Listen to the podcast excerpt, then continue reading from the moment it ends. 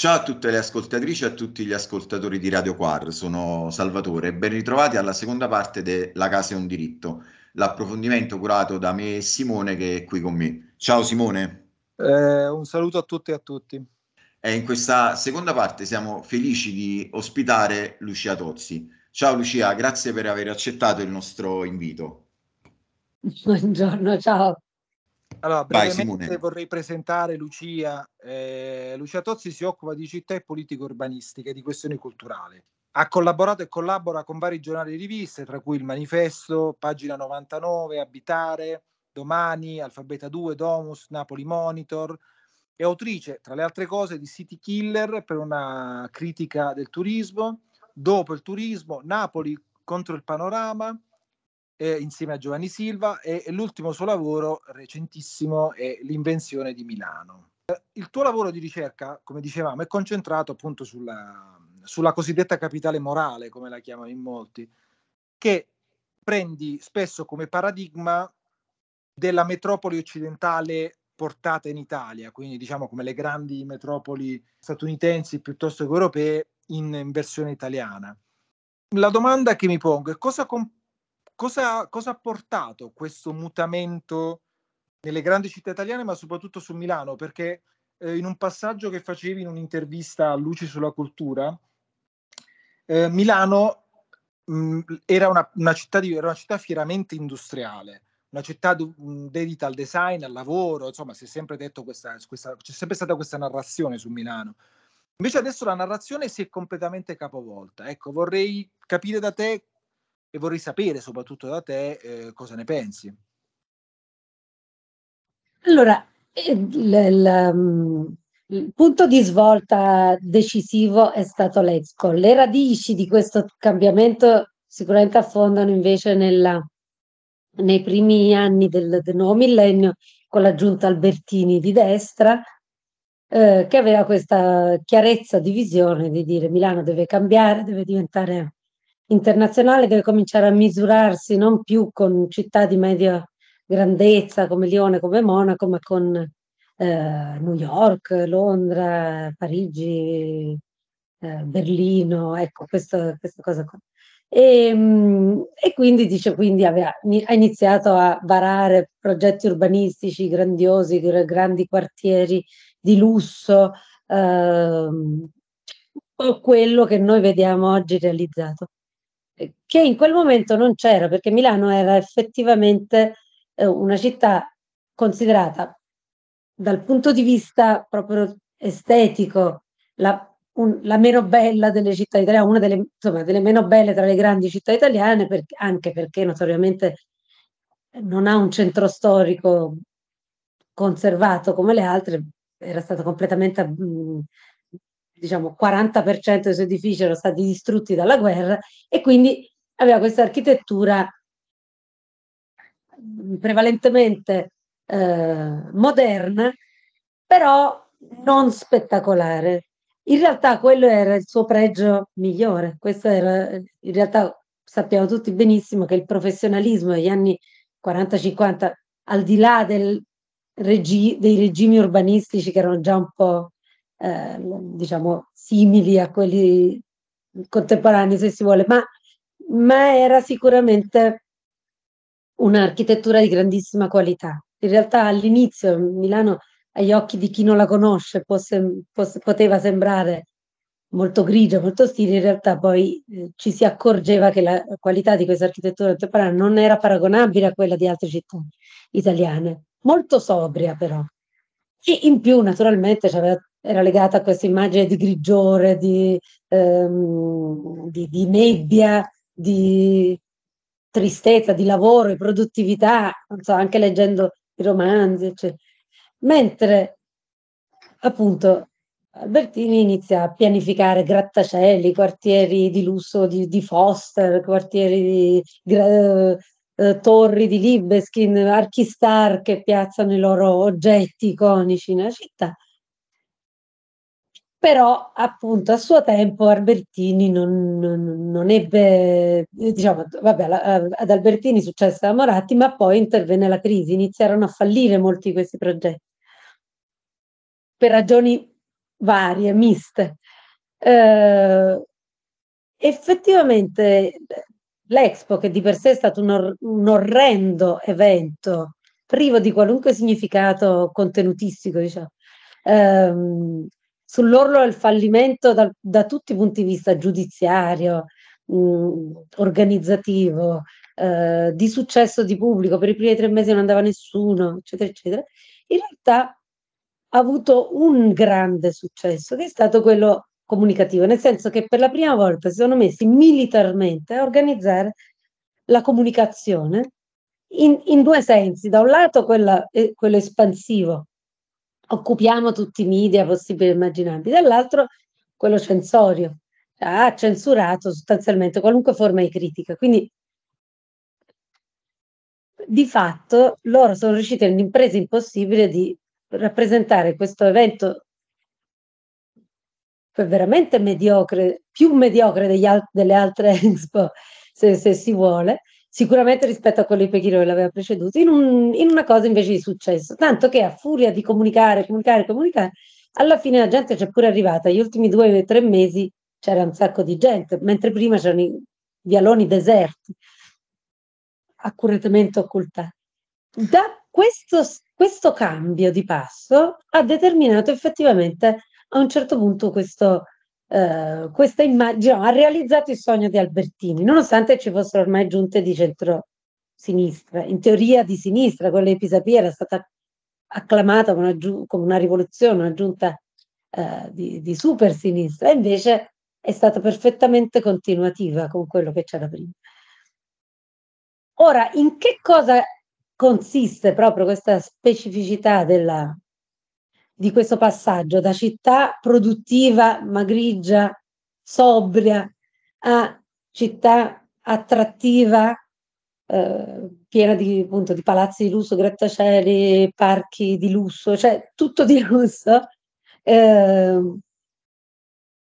la, la, differenza fondamentale rispetto anche a altre città che, che Milano imita, con cui ormai effettivamente compete in qualche maniera questo circuito delle altre città, è proprio la tipologia di narrazione, perché non, Milano non si è accontentata di dire guarda adesso come sono bella, come tutti vogliono venire da me, ci sono i turisti.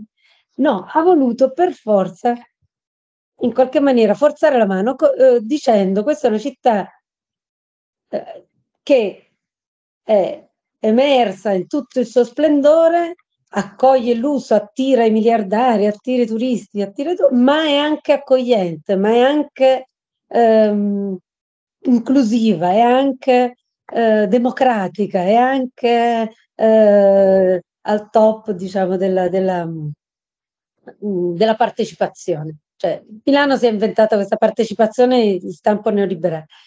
Pure Milano costruisce milioni di nuovi metri cubi di cemento, ma è verde. Milano è sostenibile, anzi, proprio costruendo palazzi mm, green diventa sempre più sostenibile, mentre diciamo, cancellando completamente quello che prima era ovvio per chiunque, cioè che se tu metti cemento, costruisci, impieghi energia, eh, porti rifiuti a discarica, fai movimento terra, eccetera, eccetera, stai avendo un impatto ambientale mostruoso, consumi suolo. Ecco, invece è riuscita attraverso questa narrazione che nega tutte le contraddizioni che normalmente, diciamo, esistono nelle, nelle città, nelle politiche, eccetera, eccetera, è riuscita a trasmettere questa idea che del manque, del, del eh, lusso ma anche accoglienza, inclusività ma anche esclusività. Non, cioè, ha completamente perso una sequela, ha istituito una serie di ossimori che, eh, per descriversi, per, per autodescriversi. Ma non l'ha fatto solo in termini linguistici o solo in termini di, che so, quei rozzi video di marketing che, che, che l'hanno descritta per, per, per tutti questi anni quantomeno dal 2015 al 2020 in maniera continuativa. L'ho fatto anche attraverso mh, sostanzialmente lì, la, la mh, cattura non solo, ripeto, del linguaggio, ma anche proprio delle forze, delle energie cosiddette dal basso, cioè la cattura dei centri sociali, la cattura delle energie auto-organizzative degli abitanti, la cattura soprattutto, sopra ogni altra cosa, delle energie, dell'intelligenza e del, e, e, e del lavoro dei, del terzo settore. Quindi ha trasformato il terzo settore un, e la cultura, tutto il settore di organizzazione culturale, eventi culturali, mostre, eh, incontri musicali, eccetera, eccetera, in forze della gentrificazione, cioè della vendita. Il suo obiettivo è stato trascinare con sé tutto, tutto questo mondo, incastrarlo attraverso il sistema dei bandi, attraverso una serie, una, attraverso un finto dialogo e attraverso anche il sistema proprio delle reti, impossessandosi, in qualche modo insinuandosi e impossessandosi di queste reti dell'associazionismo, della cultura e del lavoro sociale, per portare qualunque forma di attività alla, mm, ripeto, alla valorizzazione del metro quadro, cioè per trasformare tutta l'intera superficie del comune in un unico centro, cioè dove la periferia non è più periferia, non perché i cittadini stanno tutti bene, ma perché in realtà eh, in maniera omogenea sia il centro che la periferia ormai sono eh, quartieri eh, di, di, molto costosi e che ormai presentano una certa omogeneità sociale perché prima i poverissimi, poi eh, sempre più il ceto medio sono stati espulsi. La, la, ricchezza prodotta da tutta questa attrazione di turisti e investimenti e flussi di denaro è stata concentrata in sempre meno mani e diciamo la vita normale delle persone, quella che si svolge sui mezzi pubblici, ne, nelle piscine, nei parchi pubblici, negli spazi pubblici, eccetera, è stata integralmente mercificata e privatizzata. Ecco, questo è un po' il fenomeno. Secondo te questa, uh, questo ingresso nella uh, partecipazione nella vita della città dei, dei privati, uh, Milano, così come le grandi città italiane come Roma, Napoli, stanno, diciamo, già è un processo iniziato tempo fa, eliminando quei luoghi accessibili proprio a tutti e, e ciò non porta uh, ad una minore partecipazione sociale, a creare un divario sociale, quindi creando un, un, una distanza uh, tra, tra, le classi e una distanza tra uh, la città e, e, i cittadini. Senz'altro, cioè questo è quello che è, è già successo, ma ripeto, questo peraltro è una cosa questo fenomeno specifico è anche già successo in città come in mille città americane e, e, e così come in altre città europee, a Londra sicuramente. Cioè le città si, de- si desertificano, diventano sempre più appannaggio dei ricchi, eccetera, eccetera. Le persone che fan- le fanno funzionare abitano sempre più lontane e sono costrette a un commuting talmente defatigante che non, non trovano neanche più il tempo o i luoghi dove aggregarsi in maniera non consumistica, insomma. Mm, e di fatto, senz'altro, la, la, capacità di reagire socialmente a tutto questo si, si disperde. Però io voglio anche dire che que- analisi su questi fenomeni ne esistono ormai anche analisi storiche, cioè, ci sono i saggi di, di, di, di di tantissimi, di Mark Fisher per l'Inghilterra, ci sono i saggi di eh, Mike Davis per, per, Los Angeles, ci sono i, i saggi Stein per New York, cioè sono cose scritte ormai 10-20 anni fa, se non di più. Cioè di come questo, questi meccanismi apparentemente anche sociali, culturali, eccetera, vengono utilizzati.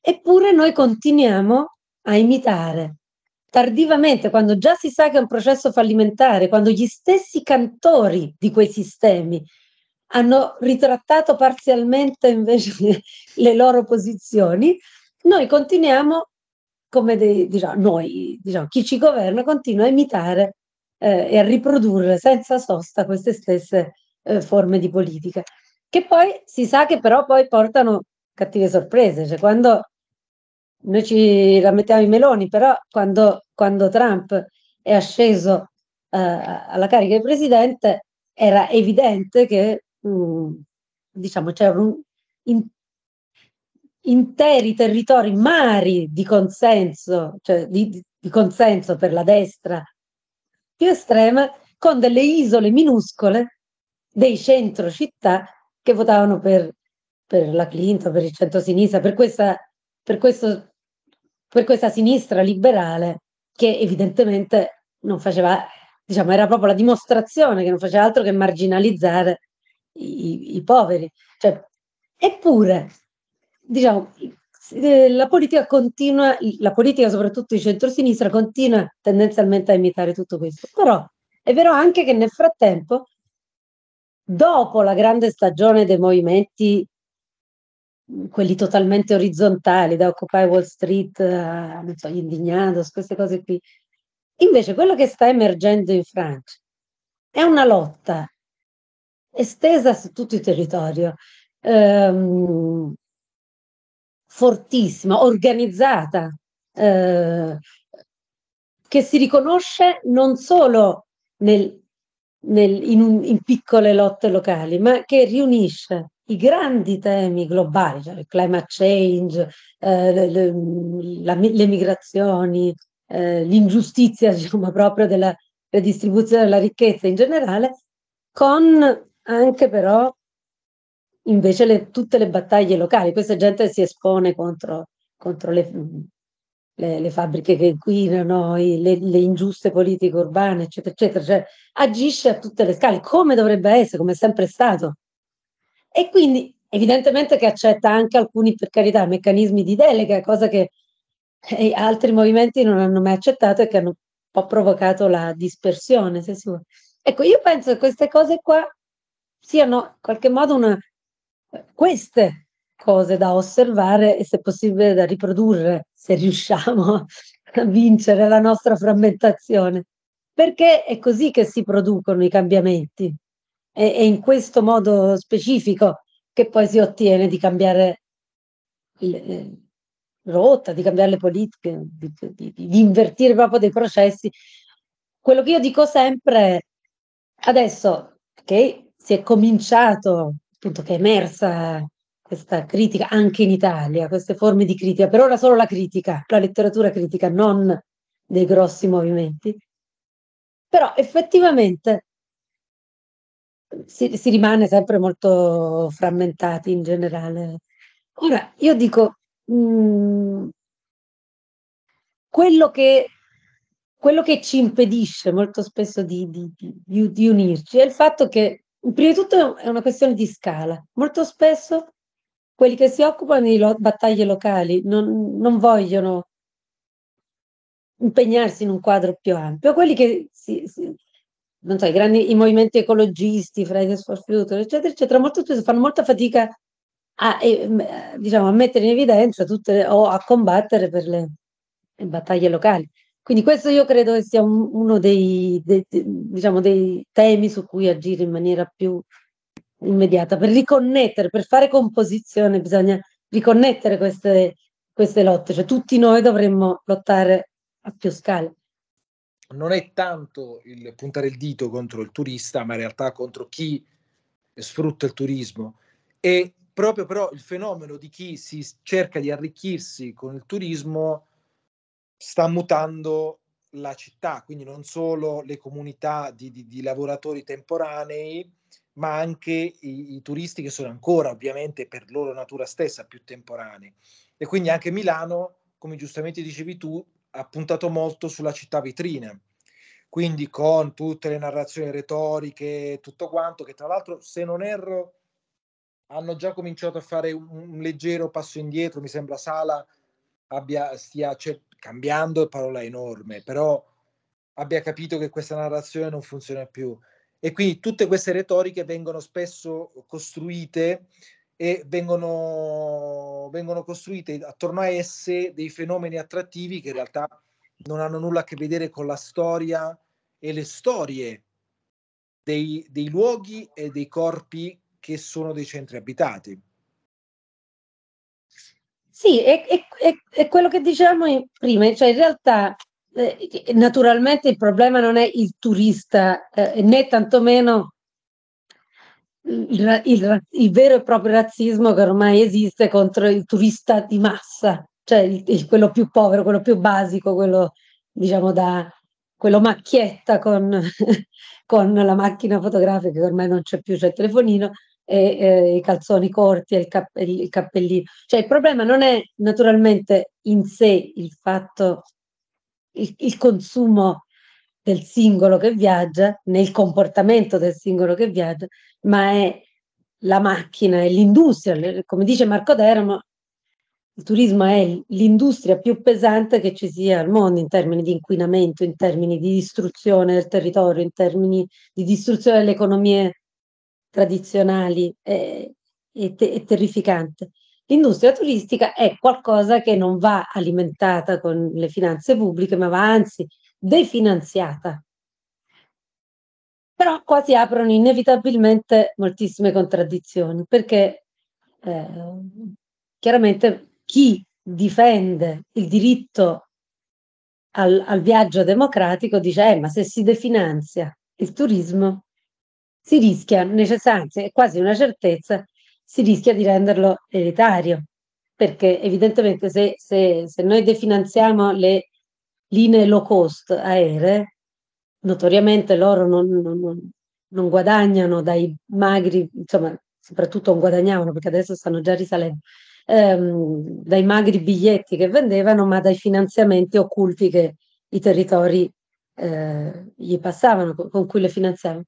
Allora dice, è chiaro che se le, nel momento stesso in cui si impedisce ai territori di finanziare le linee aeree, low cost, le, le linee aeree non sono più low cost, diventano eh, care e allora potranno viaggiare solo i ricchi. E allora non si deve definanziare oppure non si può mettere la tassa di soggiorno perché altrimenti per il ricco non, non, non fa differenza ma per il povero sì. Quindi sostanzialmente viaggiare torna a essere un privilegio. Ecco io su questa cosa mh, mm, non sono d'accordo perché il problema non è mantenere a ogni costo il, il viaggiare economico. Ehm, in modo che chiunque lo possa fare, anche perché non è vero, cioè noi finanziare il turismo non rende realmente il turismo economico, rende molto più ricchi gli operatori semplicemente, ma in realtà anche se, poi, anche se trovi ingegnandoti un volo a 15 euro Ryanair, poi quando sei arrivato nel posto vieni comunque spennato da chi ti vuole accogliere, da chi ti fa mangiare, da chi ti vende anche solo, anche solo dal distributore ti vende la Coca-Cola. Ecco, vieni comunque spennato. E quindi, dis, diciamo, sottrarre soldi a altri campi, quelli del welfare, della, della, della, del welfare per la cittadinanza, per dedicarli al, al, turismo e quindi al diritto di viaggiare, mette è, entra sempre in totale contraddizione col diritto a restare. Cioè il diritto a viaggiare va compendiato col diritto a restare, il diritto a muoversi, il diritto a spostarsi in una città eh, nel migliore dei modi, va sempre un attimo compendiato con quello a restare.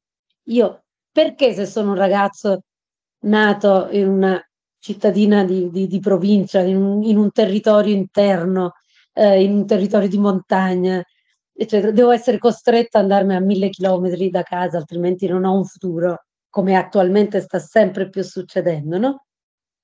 Non ha senso. Cioè questa cosa deve, cioè i soldi devono essere in qualche modo redistribuiti su tutto il territorio per i cittadini. Non è una questione prima i cittadini, è una questione proprio di tenere in equilibrio le due cose. Ora, il turismo è diventato effettivamente una di di quei fattori che in qualche maniera implementa la, la, la qualità di vita. Questo per una, una, ragione puramente culturale. Effettivamente prima, anche solo 30 anni fa, probabilmente lo era molto meno. Le persone, non tutti pensavano ossessivamente a viaggiare, non era un must muoversi continuamente, non, adesso lo è. Quindi sicuramente alla fine è un tipo di cosa che le persone comunque tendono a fare. Però l'impatto che questa cosa ha sull'abitare, in primo luogo, cioè sull'abitare, nel senso su, proprio sui prezzi delle case attraverso l'Airbnb, la, la, le, le, piattaforme. Le piattaforme hanno sconvolto il mercato dell'abitare,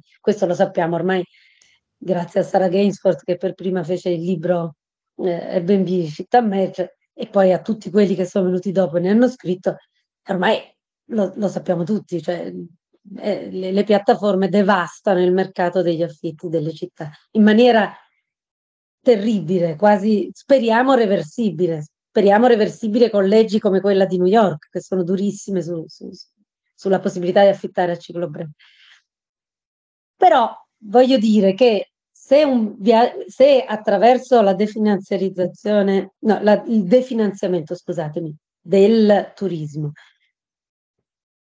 diventa meno facile viaggiare con un aereo eh, ogni weekend in una città europea diversa, in realtà mh, mm, non significa che prendendosi più tempo eh, e con mezzi più, eh, diciamo, lenti e anche meno impattanti, se si vuole, non si possa ugualmente fare questa cosa. Si può viaggiare un po' meno un po' più a lungo, che è l'unica forma, cioè il turismo deve decrescere per, per, per essere sostenibile, non può essere non può continuare a crescere ma delocalizzarsi o, o differenziarsi nel tempo, deve proprio calare, perché adesso viaggiano un miliardo e quattro barra due miliardi di persone, cioè solo un quarto dell'umanità si sposta in maniera sistematica. Ora, se dovessimo essere veramente democratici, cioè 8 miliardi di persone dovessero spostarsi, quanto ci spostiamo noi? Cioè, è evidente che sarebbe un, un, un disastro totale, Inut- sarebbe inutile che noi ci dedicassimo alle lotte per il climate change, eccetera, eccetera. Cioè, è evidente che questo modello di viaggio contemporaneo non può essere, è, è incompatibile con l'estensione. Allora, che cosa si difende quando si difende via- il viaggio low cost, il turismo low cost? Si sta difendendo il privilegio comunque di una fetta minore della popolazione, anche nei nostri stessi paesi. Ricordiamoci che molte stime dicono che in molte delle nostre città c'è fino al 40% della popolazione che non va in viaggio, non fa le vacanze. E in casi come la città di Milano si è trovata quest'estate questo 40% della popolazione con, ne, con tre, due piscine in tutto aperte, pubbliche, perché le altre sono state privatizzate. I parchi chiusi perché il, comune dopo, dopo questi problemi di, di tempeste che avevano fatto abbattere gli alberi, ha deciso di chiudere tutti i parchi per tutta l'estate. Una cosa che se fosse successa a Berlino avrebbe scatenato la rivolta istantanea, la presa del comune, eccetera, eccetera. Si sono trovati con un clima furioso. Ecco, diciamoci che quando si dice difendere il turismo non si sta dicendo una cosa propriamente democratica, si sta difendendo, diciamo, comunque un diritto più esteso di un tempo, ma comunque circoscritto. Questo è, è molto molto importante. Dopodiché, secondo me, mh, mm, alla fine è, è importantissimo ripristinare con una serie di misure congiunte. Per prima cosa, le misure contro la rendita, cioè si, bisogna ripristinare il diritto all'abitare attraverso una serie di misure controarrendi. Queste misure non è che siano così impensabili, se ne parlava correntemente per decenni e decenni in tutto il Novecento, sono state attuate correntemente in tutti i paesi, quantomeno europei, eh, da welfare per tutto il Novecento e, sono divent- e ci sono voluti 30 anni di liberismo per cancellarle, ma sono abbastanza comprensibili. Cioè, per prima cosa ci vuole il calmieramento degli affitti, quindi controllo degli affitti, quello che un tempo quasi chiamava ecocanone e che però poi non funzionò, fu, diciamo, fu in qualche modo boicottato da tutta una serie di leggine, sistemi, con, mancanza di controlli, eccetera, ma non è che non poteva funzionare, po- poteva funzionare, tanto è vero che ne esistono versioni di ogni tipo in quasi tutte le città del mondo, pure in Canada. In Canada c'è un controllo fortissimo degli affitti sul mercato libero, quindi è una misura che si può e si deve fare, numero uno. Si può discutere su quanto, come, perché, ma mercato non può essere libero, numero uno. Numero due, le nostre città sono piene, strapiene di case vuote, inabitate. Eh, queste case vuote devono essere tassate, devono essere tassate perché per ora i proprietari che sono sempre terrorizzati dal fatto che gli inquilini non paghino l'affitto e loro rimangono ostaggio agli inquilini perché lo Stato non fa gli sfratti, tutta questa lamentela di cui siamo sempre abituati. Ora, di là di tutto, eh, però se, la, se, a loro costasse, oltre al condominio, che sicuramente le rate del condominio sono il prezzo più alto che loro devono pagare per tenere case vuote, se a loro costasse molto anche in tasse proporzionate al danno che le case vuote procurano a una città, ecco, questo sicuramente li indurrebbe a rischiare un po' di più sul mercato dell'affitto. D'altronde, la rendita è una cosa strana perché non si capisce perché l'imprenditore deve rischiare, il lavoratore poverino deve rischiare, tu, tu, mette la, tutta il proprio corpo e le proprie vite a rischio, invece il proprietario di casa non deve rischiare niente. Cioè, esiste anche que- come tutte le forme di guadagno prevedere, è normale, prevede anche una parte di rischio. Insomma, io su questo proprio ci vuole un cambiamento proprio culturale riguardo alla proprietà e, e all'affitto. Naturalmente ci vuole un, cioè le regole delle limitazioni potentissime, come quella di New York, sugli affitti brevi, perché è inconcepibile quello che sta succedendo. Però tutto questo non basta, perché serve anche invece una importantissima politica di acquisizione di terreni pubblici eh, e manutenzione delle case popolari, perché è una vergogna quello che è successo in Italia, è successo anche a quelli in altri paesi, però Italia anche moltissimo, è successo che da almeno dalla fine dagli anni 90 non si fanno più case popolari, ma soprattutto non si manutengono più quelle esistenti. E questo comporta che a mano a mano che le case popolari si svuotano e devono essere riempite e riassegnate, non, eh, diciamo, non, non, è possibile farlo non, perché non vengono ristrutturate. La soluzione che a tutt'oggi, dopo tutte queste proteste, dopo la protesta degli studenti, eccetera, eccetera, qua a Milano si propone è assurda, perché si propone sostanzialmente di togliere le case dal popolari dal regime ERP, cioè di edilizia pubblica, quindi dal canone sociale, dalla, e di affidarle alle aziende perché le affittino ai loro lavoratori. Dicendo così diamo le case ai lavoratori. Sì, ma perché glieli, gli devi dare quelle là dei, dei poveri che non hanno neanche un lavoro? Trova altri sistemi per dare le case ai lavoratori, scalmiere il mercato, eccetera, eccetera. Invece, per contro, non puoi togliere ai, ai più fragili per dare a quelli fragili. Cioè, per dare ai fragili devi togliere a, a, ai privilegiati, evidentemente. Quindi è assolutamente necessario un ritorno alla casa popolare nel senso proprio, cioè edilizia pubblica gestita dal pubblico, non dal privato sociale, tantomeno dal privato finanziarizzato, allocando moltissimi soldi alla manutenzione, perché è solo così che non si creano i, i ghetti. I ghetti non sono il prodotto della forma edilizia delle case popolari, sono il prodotto della non manutenzione dell'abbandono politico. E ultima cosa, togliere proprio da mezzo il concetto di housing sociale, o perlomeno cercare di ridimensionare questa cosa, subordinandolo comunque alla priorità delle case popolari. L'housing sociale è stato un inganno, prima di tutto linguistico, perché tutti pensavano che fosse un altro modo inglese di dire casa popolare, ma anche un inganno da tutti i punti di vista, anche proprio nei fatti, con cui diciamo che ha attutito la capacità di reazione dei movimenti per la casa rispetto al fatto che stessero prosciugando l'erogazione delle case popolari. Perché a un certo punto hanno cominciato a dire no, le case popolari no, ma noi vi diamo l'housing sociale.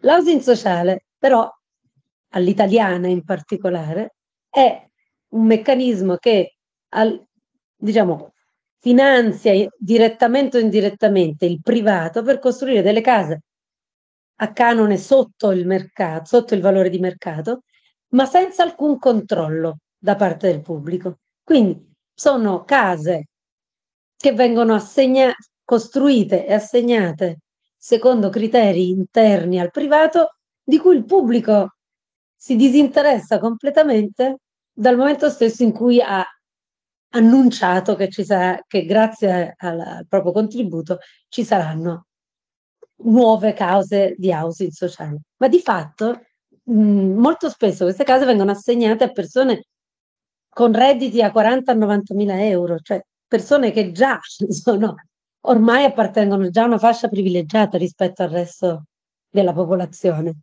Quindi Inoltre i numeri sono piccolissimi, questa è un'altra cosa a cui non viene dato mai abbastanza risalto. Inoltre non tutte queste case di housing sociale vengono affittate, ma moltissime vengono invece vendute, quindi rimesse sul mercato, spesso a prezzi, prezzi anche molto più alti di quelli a cui sono stati comprati, spesso in pochi anni. Quindi proprio sono un disastro dal punto di vista legislativo ed è stato esteso recentemente anche a questi famosi studentati e qua su questo credo che ci siano infinite inchieste di appunto di nuovo di Sara Gainsford, di moltissimi giornalisti su come i fondi PNRR siano stati allocati a dei privati facevano anche studentati di lusso. Cioè.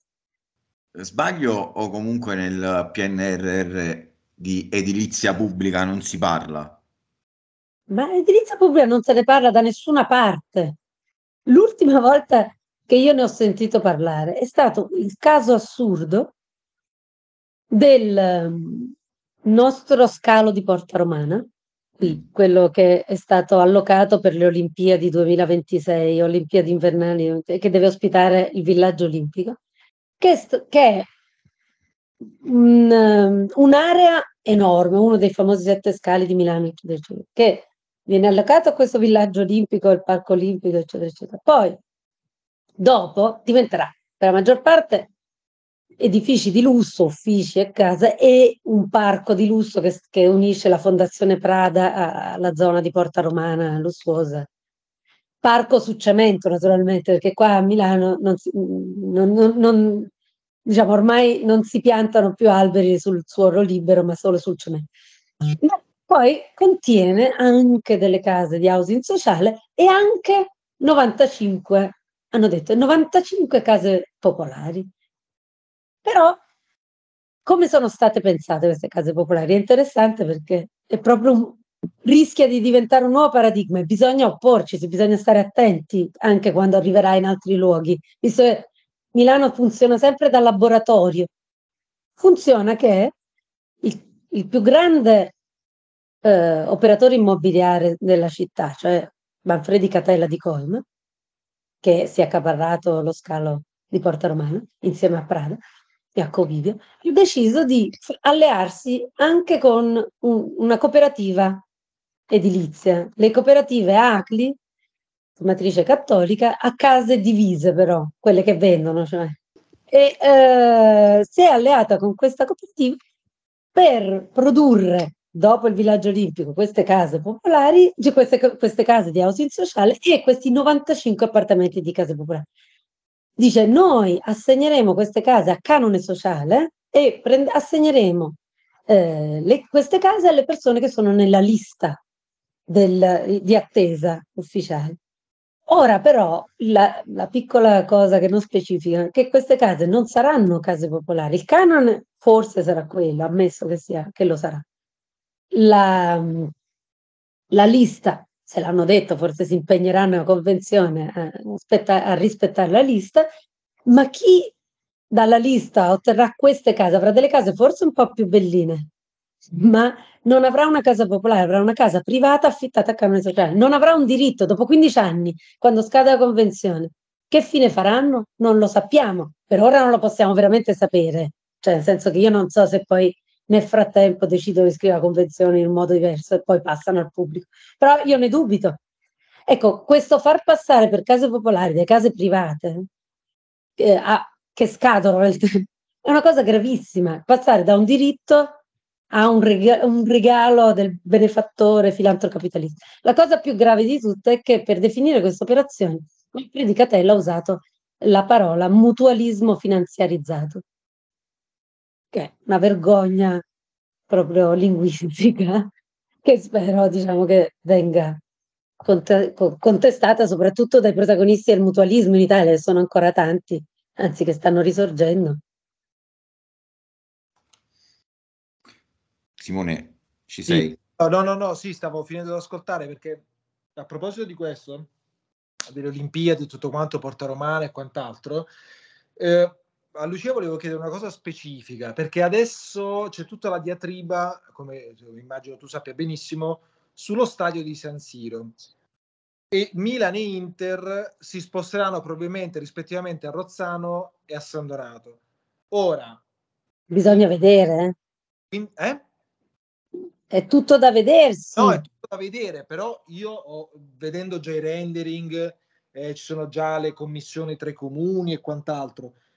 Però quello che mi chiedo è qualora dovesse andare in porto dovessero andare in porto entrambe queste operazioni, quindi uno con l'abbandono di San Siro e due con la costruzione di due nuovi impianti, come giustamente dicevi tu, il verde sul cemento, perché poi siamo sempre là, come potrebbe cambiare, secondo te, la situazione eh, in quelle zone che sappiamo essere veramente la, la, la, periferia, chiamiamola più estrema, ma estrema geograficamente?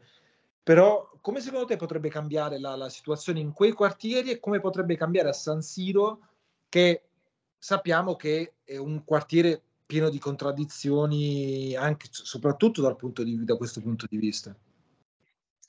Guarda, io veramente, prima di dire probabilmente, eh, starei attenta perché ricordiamoci che un anno fa San Siro era data per certa, cioè l'abbattimento e ricostruzione a fianco di San Siro era un'operazione data per certa e dopo, lo, dopo anni di lotta dei movimenti eh, diciamo, siamo riusciti a affossarla questa, questa certezza. Adesso proprio ieri Sala ha eh, fatto ricorso contro eh, il vincolo su San Siro e quindi vuole rimettere in pista l'abbattimento di San Siro. Quindi intanto tutte le cose sono incerte, non sappiamo come, come, andranno, però quella che sembrava ormai una certezza inscalfibile, l'abbattimento di San Siro, è stata, si è come sgretolata nel giro di un mese, cioè dopo, dopo le proteste, dopo che qualche giornale incredibilmente a un certo punto ha cominciato a, a, a cambiare posizione, la reputazione di, quella, di quell'operazione è, è, andata in crisi e, le squadre, e io posso immaginare che le stesse squadre hanno detto va bene, allora niente, allora ce ne andiamo, perché nessuno oggi tra i grandissimi operatori finanziari fino alla più piccola azienda può sopportare di essere annoverato come il cattivo abbattitore di stadi, il cattivo inquinatore, quindi tutti devono in qualche maniera mostrarsi come i buoni che eh, quindi che non si mettono contro la popolazione e questo non esisteva prima. Ligresti non si impressionava proprio se qualcuno protestava contro le sue, cioè lui si assumeva a, tra, serenamente il ruolo di cattivo se qualche cosa non piaceva agli abitanti di lui. Ecco, questi qua invece non, cioè, una società finanziaria non può, perché se, se, se, se ci sono proteste, se, ci sono, se c'è il rischio di eh, inceppi, se c'è il rischio di disordini, eccetera, eccetera eh, rischiano di perdere gli investimenti. Cioè, se le, se le situazioni non sono perfettamente lineari, il rischio, non, le, soprattutto le finanziarie, non possono rischiare. Quindi, allora, per ora loro hanno desistito e dice va bene, allora ce ne andiamo là, che in parte è un ricatto, è un sì. un ricatto bello e buono, perché eh, dice sì. cosa ve ne farete di questo stadio vuoto, eccetera, eccetera. E dall'altro lato sono tentativi, ma non è detto affatto che vadano in porto. Io so che a Rozzano c'è una certa opposizione anche proprio da parte istituzionale. San Donato invece che stanno lì a dire venite, venite da noi, venite da noi, però francamente diciamo, c'è anche una, una, grossa parte della popolazione che sa che sarebbe un disastro assoluto, diciamo, dal punto di vista della sproporzione tra abitanti e gente che arriva, insiste su, su, su quel luogo, tra appunto l'impatto acusio, l'impatto eh, di traffico, eccetera, eccetera. La vita, la vita dei posti cambia completamente. Ora, mh, ripeto, su San Siro è un altro discorso ancora, cioè nel senso che eh, secondo me meno si fa e meglio è. Adesso San Siro è ce- proprio nell'occhio del ciclone dei, degli immobiliaristi. Eh, già tutta quella fascia che va dal portello a Ro all'area ex Expo è stata edificata ed è oggetto di attuale edificazione in maniera incredibile. C'è l'albergo che, che è inglobato una chiesa, c'è, c'è, c'è, di tutto di più.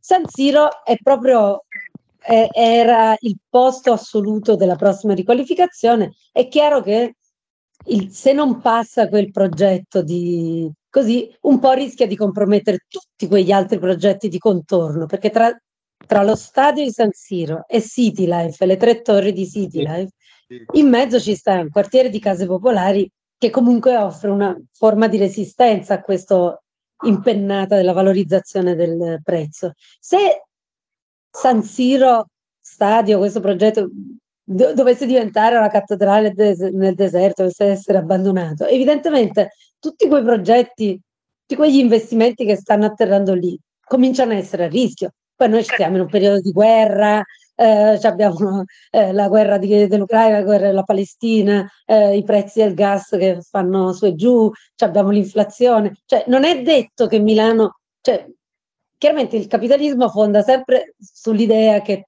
tutto rimanga stabile, poi prime, ai primi incidenti le cose possono fallire. Ecco, se San Siro non, non, se non si fa quella speculazione proprio sul quartiere di San Siro, come io spero, spero anche che molti di quei progetti di lusso, di lussificazione, di, eh, di, di tutto quello del contorno, spero che anche qualcuno di quelli fallisca e che si rallenti la pressione sul quartiere di case popolari, che nel frattempo l'Aller svende a, a, a, forza di 50, a botte di 150 all'anno, insomma.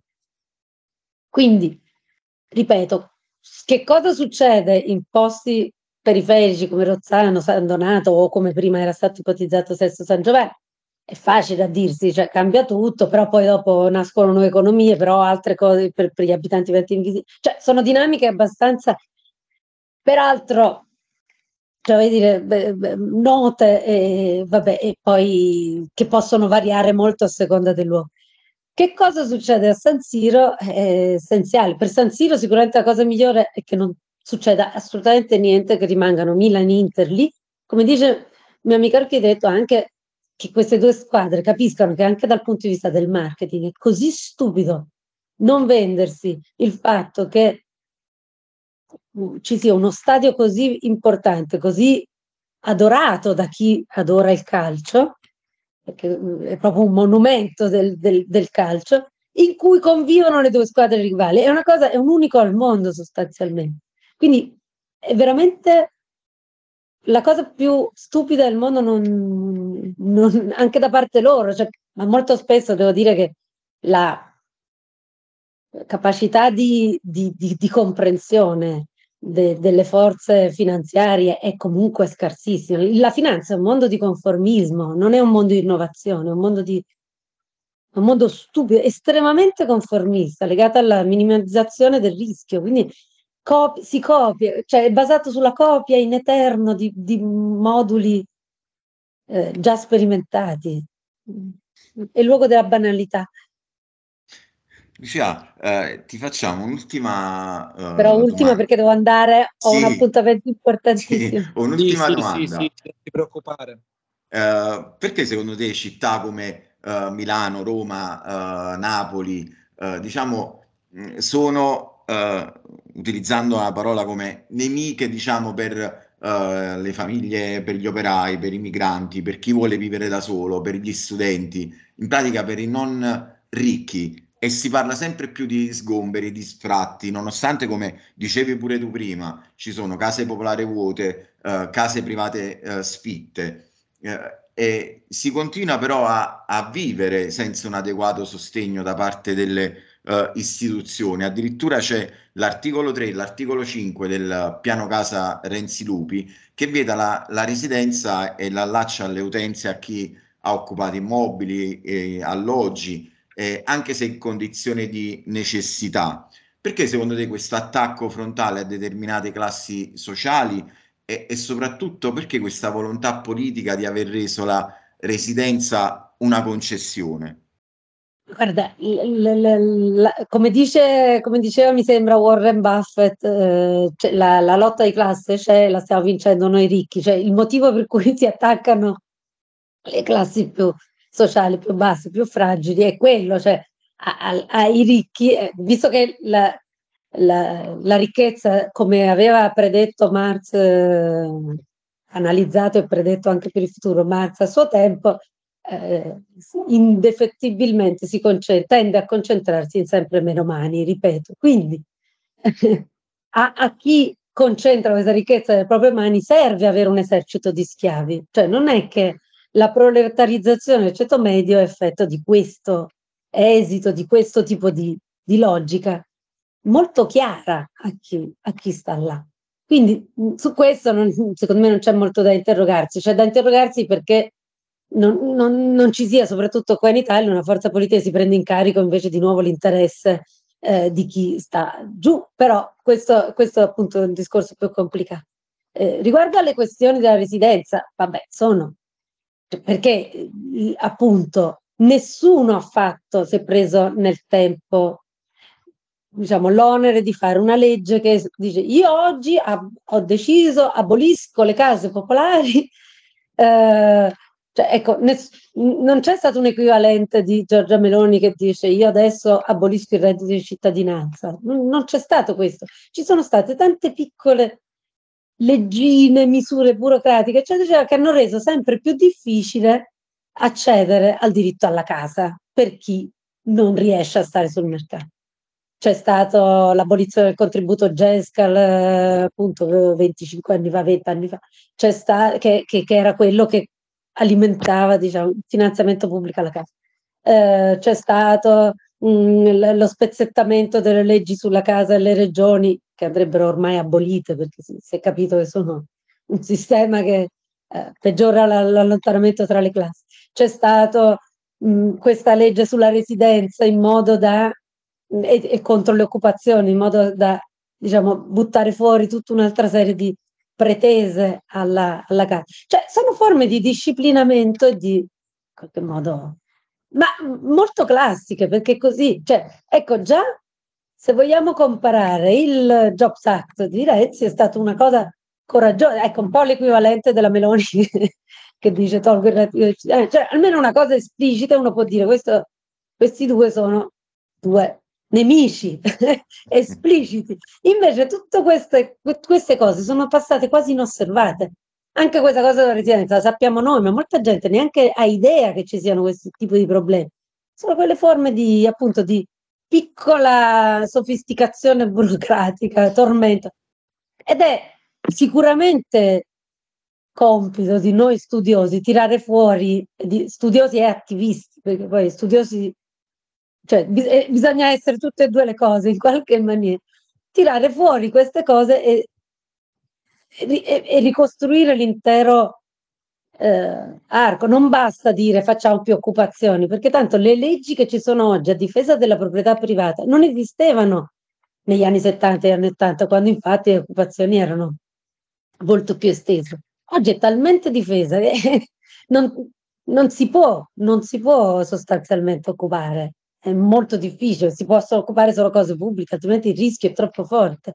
Ecco, per, smant- per cambiare le cose di nuovo bisogna anche conoscere tutte queste forme di sofisticazione e combattere per...